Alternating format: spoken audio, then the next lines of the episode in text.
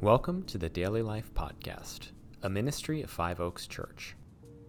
Our mission is to help you follow Jesus in your daily life. The topic of this week's podcast is Lent.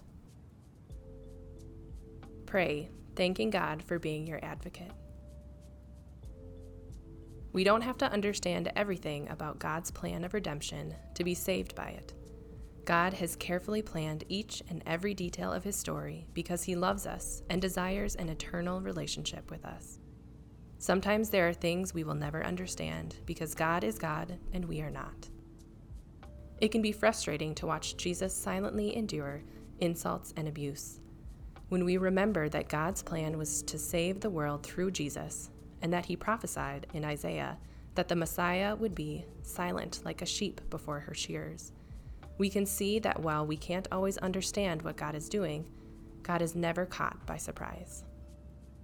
The suffering of Jesus can be hard to wrap our minds around today, and the people of Jesus' time expected a triumphant Messiah, not a sacrificial lamb. God does not ask us to be ignorant, but He does ask us to trust Him with things that we do not yet or are simply unable to understand. Today's scripture reading is from Luke 23 10 through 12, New International Version. The chief priests and the teachers of the law were standing there, vehemently accusing him.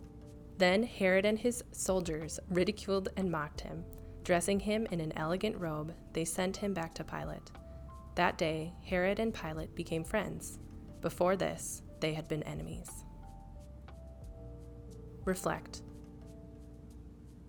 What do you find to be the most challenging or strange aspects of Jesus' interactions with Pilate and Herod? Challenge yourself to bring these questions before God in prayer and seek understanding. Be encouraged that Jesus seeks a relationship with you.